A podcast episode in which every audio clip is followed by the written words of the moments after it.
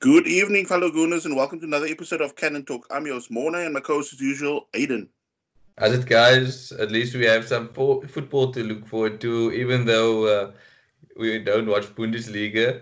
Like, even though those guys don't watch Bundesliga, I'm sure there's excitement creeping in just to watch some sort of live sport coming up. Funny enough, it actually started for me last weekend already when I when I watched UFC 249, and it was actually quite exciting, even if it was like you know uh, without a crowd. But you know, just to have some sort of live sport, you know, up and running, it was I mean actually a great feeling, a great sensation. Um, that being said, yes, Bundesliga is starting this coming weekend, and then like uh, with a, with more news now, slowly, you know, was like dripping out, not really coming out in full. But um, Serie A starting June 13th. That is now almost like locked in now. And then the Premier League is now set for June the 19th for start date. Uh, how do they plan on squeezing all the fixtures in? There's still going to be an FA Cup involved as well. I don't look. I, I, think it's just you know just to sort of um, you know like start somewhere. I think it's more based on that, just to make some sort of start. I think other than that, you know, the powers that be, they will probably you know, almost like start feeding us as the the uh, you know the coming days or coming weeks go as we close in on that that day.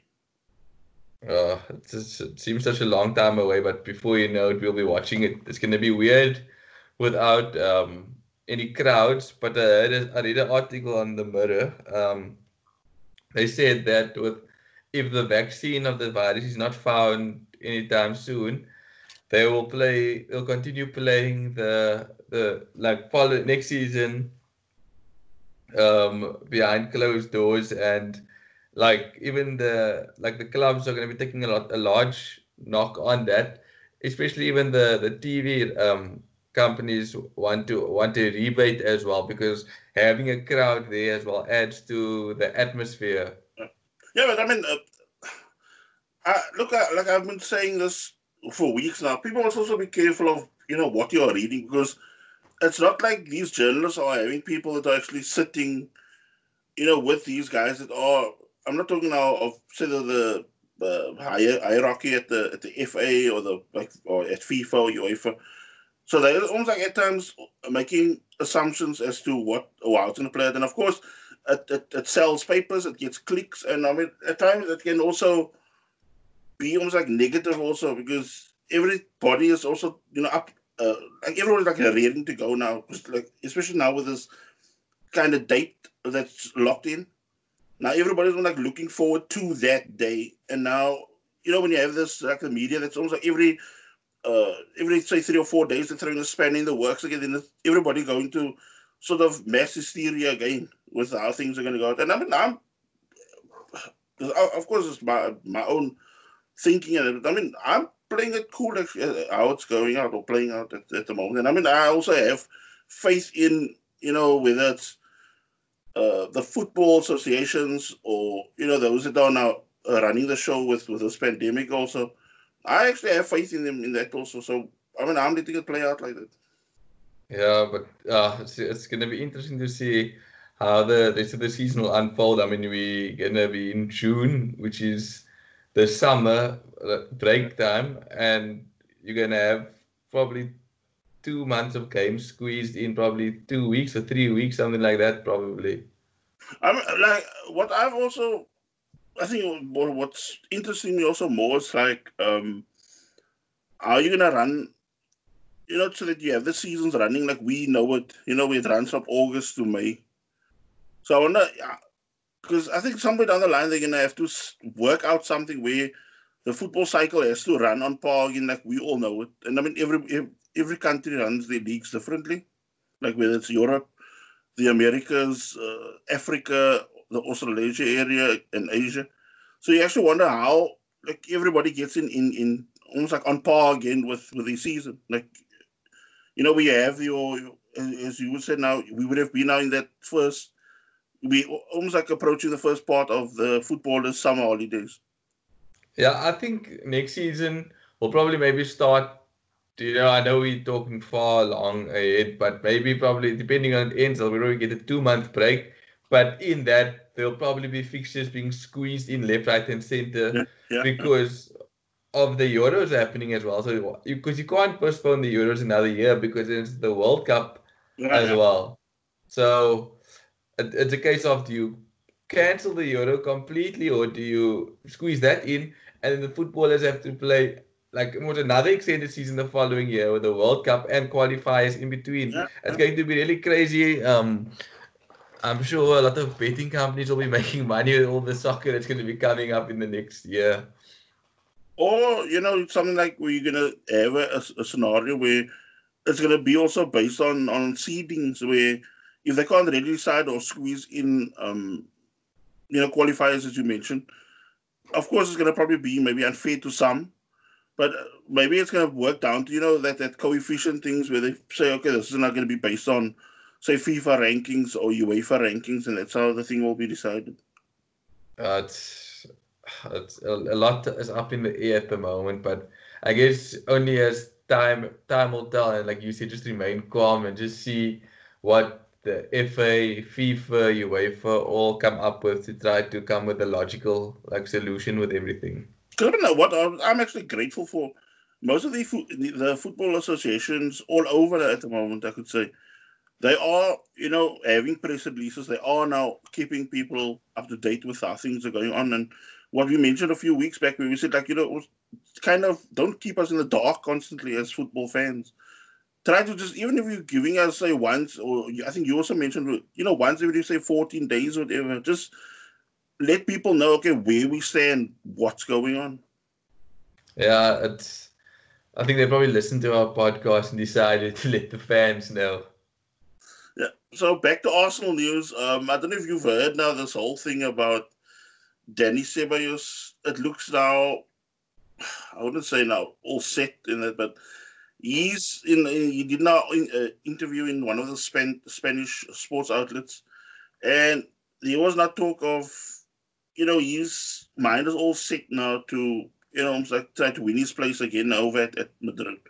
And I, but, I, but, I, but I also think you know, before I now switch the, the, the mic to you, uh, I also think it's down to he probably also senses that he will not be really his plans. Uh, uh, that's just like a gut feeling that I'm getting. Yeah, I, I, I thought you were going to tell me uh, his mind was set on staying for Arsenal, but uh, it, it'll be a, uh, wouldn't say it'll be a massive blow, but you know, he, he started doing quite well in the deeper role.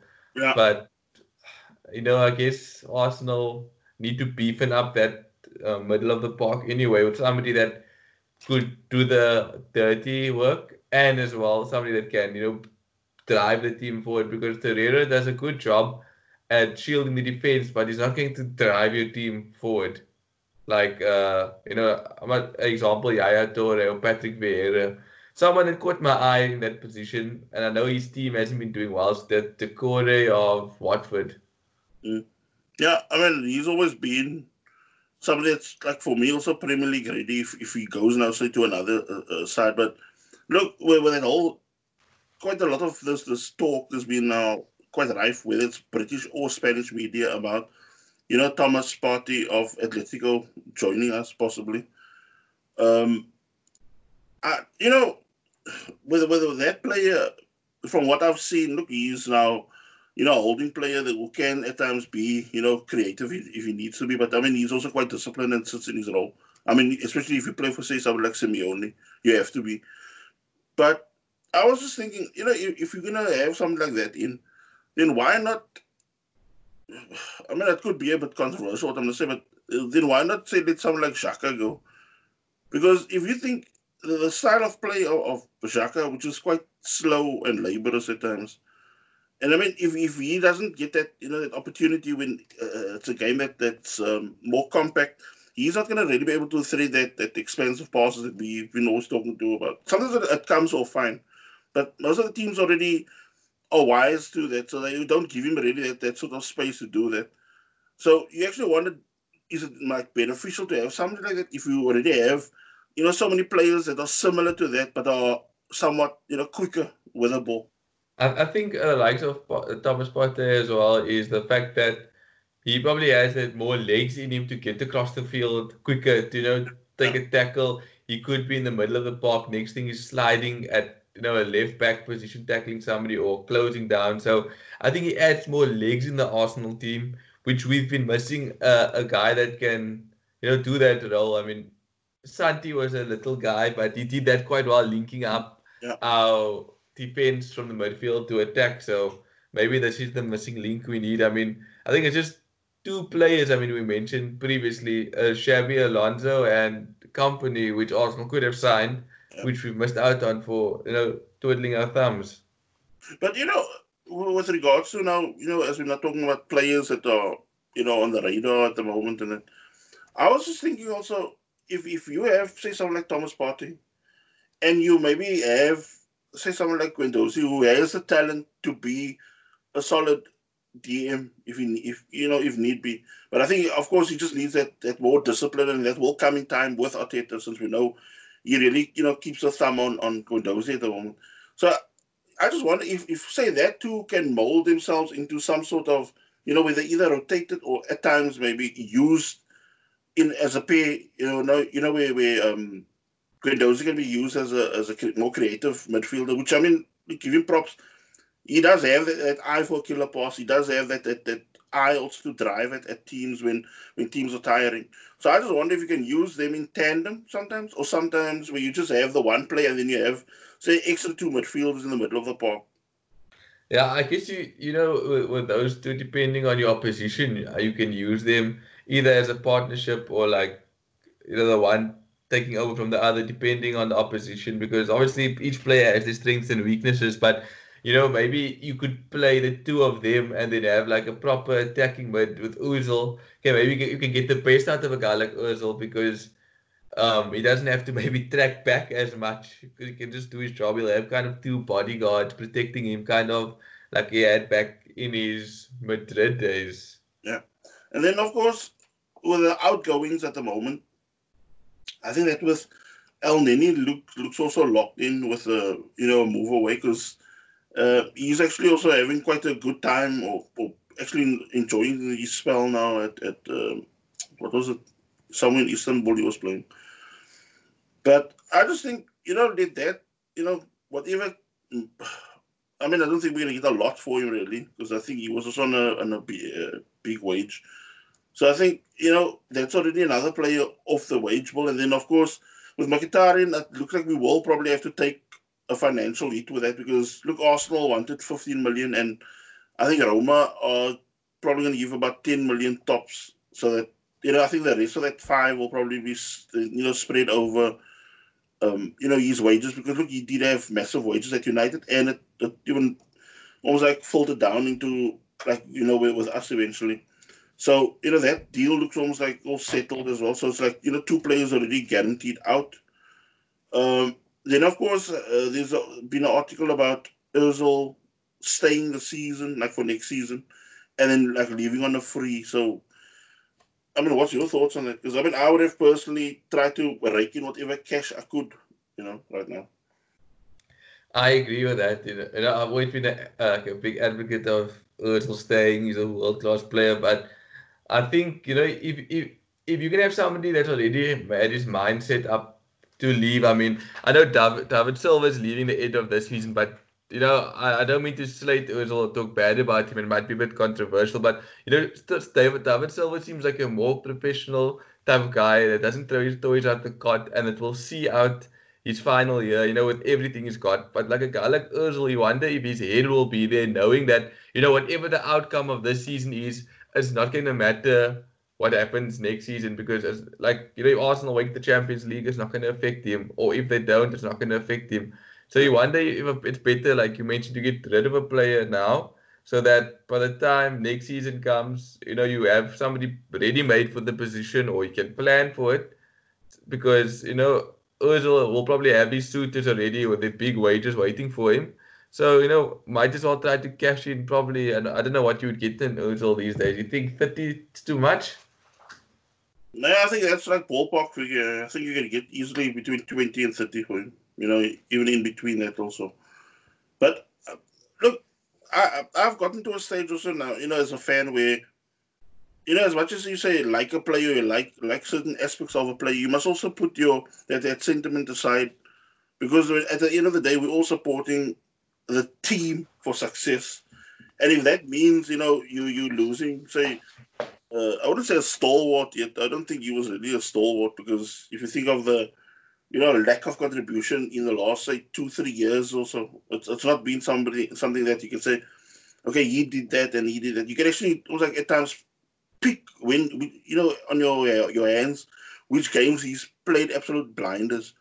But that being said, I just think it comes now to a stage where almost like on the way going forward now with with Arteta or uh, whoever is going to play out also in the future, you have to also start building a sort of team that can be not only ruthless but you know it's a, like a hard working team from goalkeeper right through and and I don't mean that right through the the squad. I'm talking of the eleven on the field and the whole bench everybody must be, you know, almost like vying for that spot. And you know, where you have that sort of, of rivalry where you see, say, the top three or top four clubs right now in the Premier League, where you have that sort of rival rivalry where you know if the right back comes off, it's going to be another quality right back going right in there.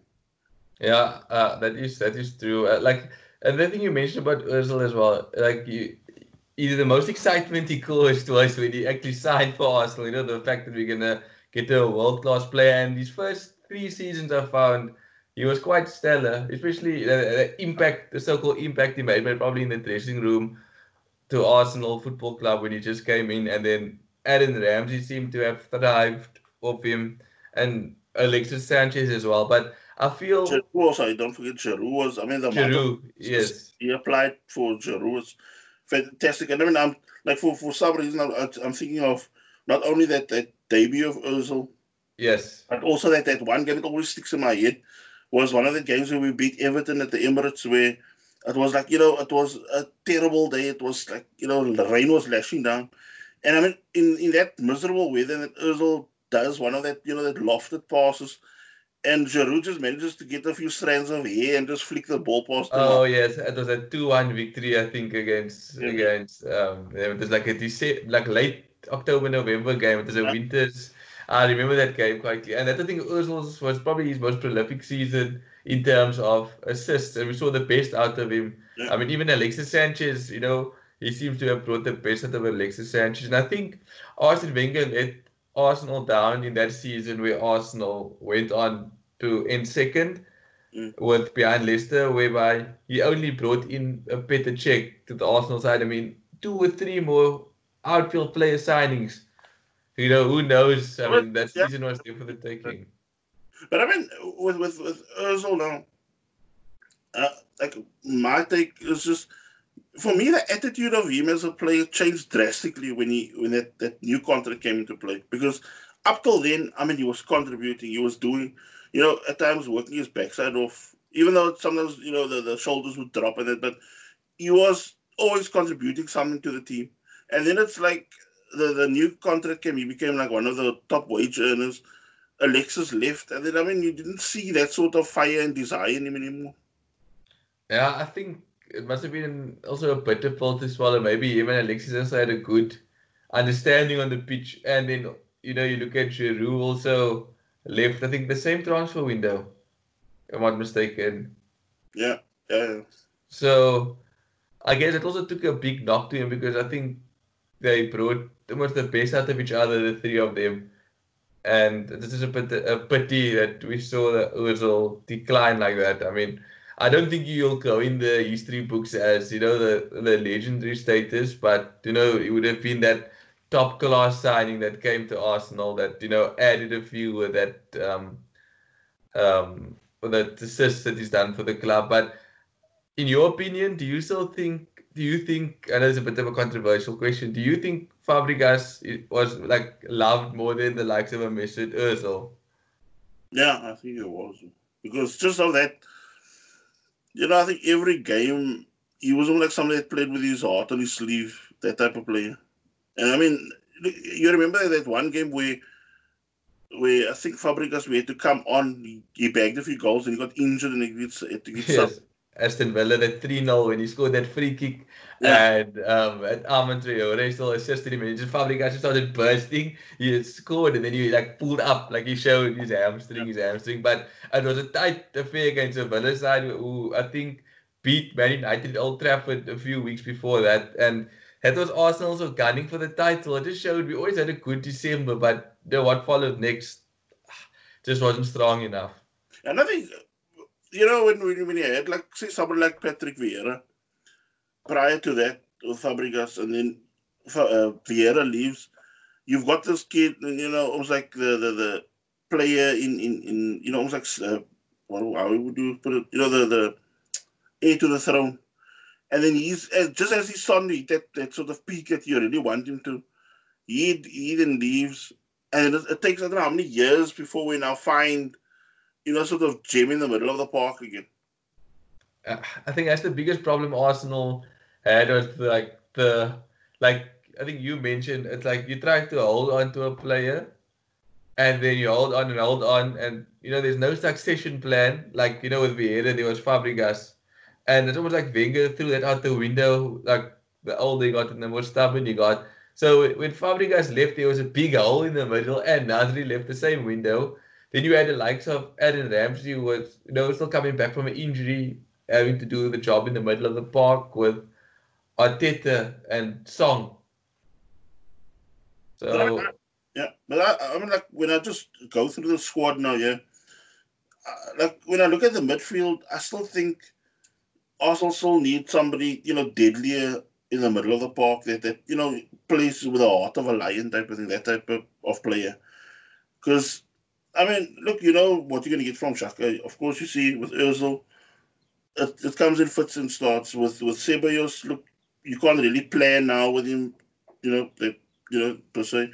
And then, of course, you've got Lucas Torreira, who's under Arteta now, he, he's starting to play a more disciplined game and, you know, more uh, solid defensive cover.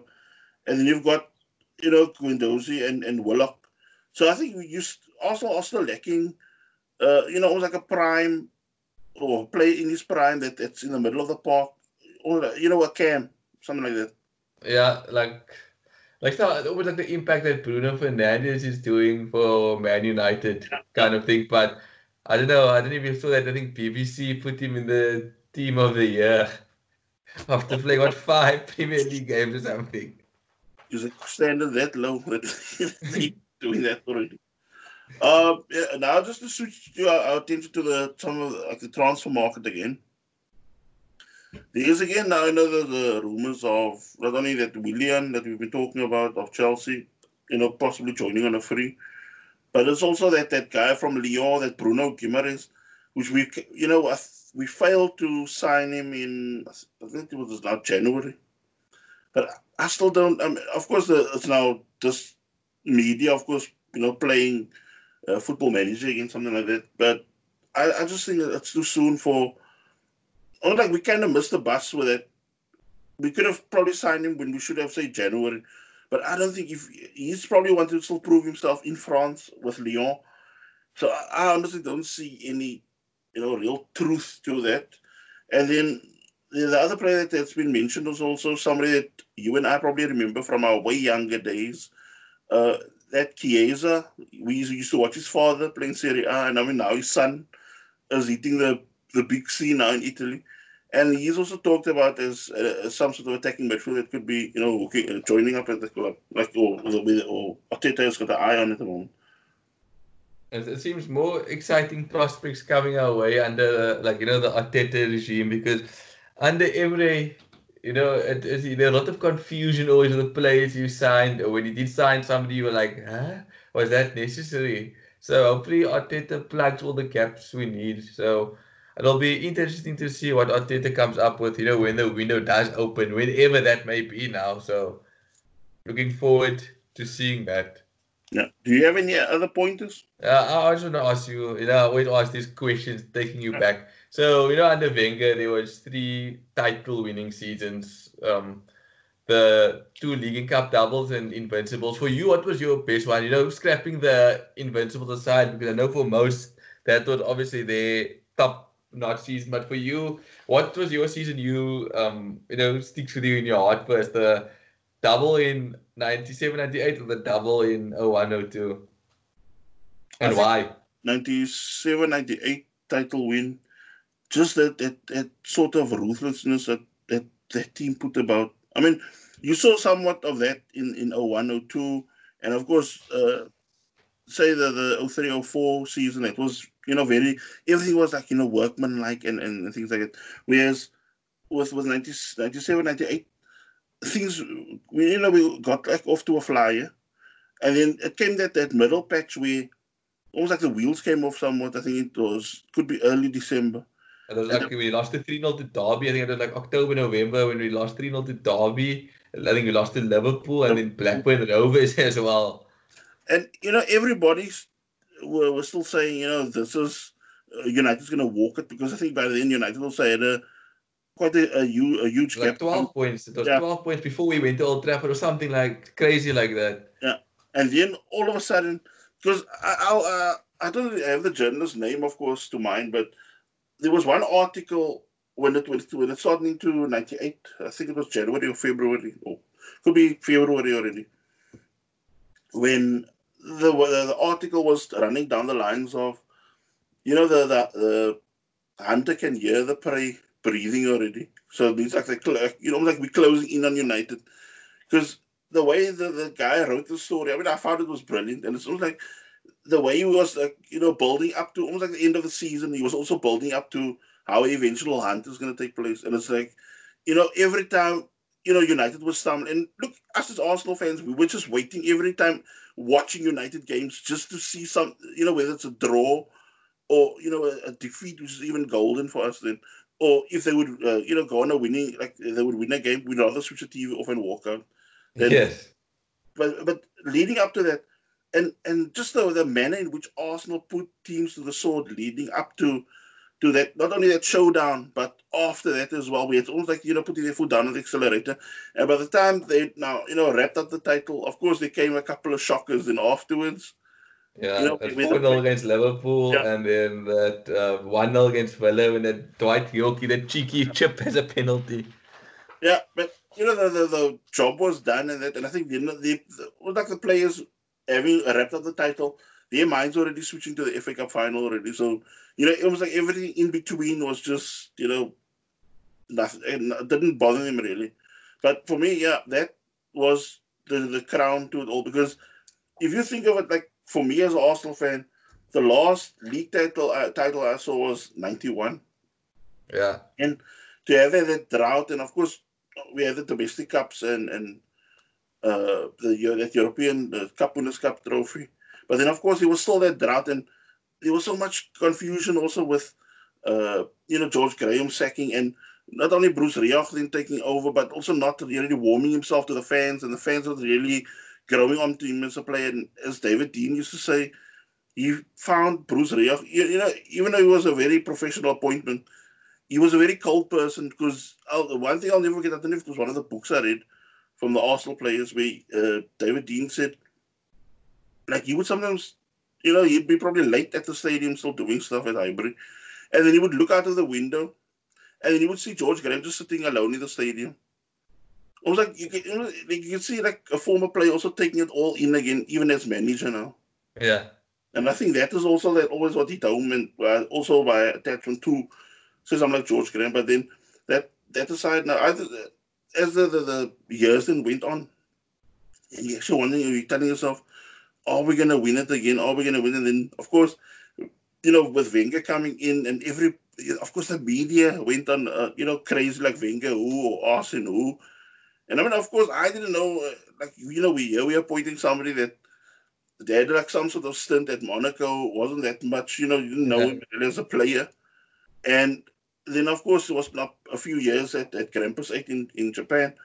And I was thinking, is that now the direction to go? And maybe that is how I was thinking the way you were thinking about say Arteta in the beginning. That is that was my roughly estimate of myself then. Yeah, and, and the, the thing about that season as well, I just you know it was a, like tough season coming back from behind, and you know we could have also added another we were almost close to a domestic treble if you think about it. That where we just lost out, we beat Chelsea in the first leg of the um, Carling Cup or whatever it was called back then. Um, and then we lost that second leg just just like you know we were very close to to actually getting the job done of a domestic treble and would have been a remarkable even more remarkable season that happened but you know we can only wish those glory days come back and we, we can discuss which title do we enjoy do we enjoy winning more yeah that's true and also yeah one more question also sorry your FA Cup finals you know we've we've been a lot for you which which FA Cup final stands out to you that you watched and we've taken? I think that one, that the recent one against Chelsea, because and you know I've watched FA Cup finals and and you know Hull City. You saw that game, you know, two down, and then you thought to yourself also, you know, if you deep down whether you're Arsenal fan or not, you knew. I mean, even Curtis Davies also said that he scored too early in that game, and I just thought to myself, without the Nestor in our you know goal scoring prowess, we would you know get the game somehow. I didn't expect that sort of dramatics, but I did expect us to win. And then of course Aston Villa was you know a one way tournament yeah. for us. Uh, but for me, I think Chelsea took you know we were really hungry for, for even more success because things were also not going really well in in the uh, Premier League, and you know at, at I don't know how you were feeling at that. So I mean, I'll also bounce it back to you. You know, at the end of that game, I actually felt like I was in a, some sort of workout or something. My body felt now like lame because look, with Ramsey scoring, you're also worried. You know, do Chelsea go after at the end? And look, we've been talking about this for ages now since we're doing the podcast about the you know sometimes other things can just flip us just like that. Where the team will go the other end and score or put us under you know massive massive threat. But you know that when that full time whistle went up because it got to a stage also in that game. You know, after Ramsey scored, I didn't even want to look at the clock in the corner because I was just thinking to myself, just go on. And you know, one minute you see when, when the scores one one for you, the time then looks like it's going too far, too fast, and then when we go two one up, then it starts looking like the time is going too slow, and you thinking, yeah, why is this clock not ticking fast? I think Giroud's like impact immediately the moment he came on. You know, he for Welbeck he he set up um, Ramsey. It yeah. almost like almost very closely after Chelsea scored, Arsenal almost replied. And I mean, I think one other uh, FA Cup final that also already sits deep, you know, in me as an Arsenal fan is the one where we played Sheffield Wednesday. We had took like a replay to get the job done, and I'll never get it. It was like I think it was a midweek where they had to do the force the replay.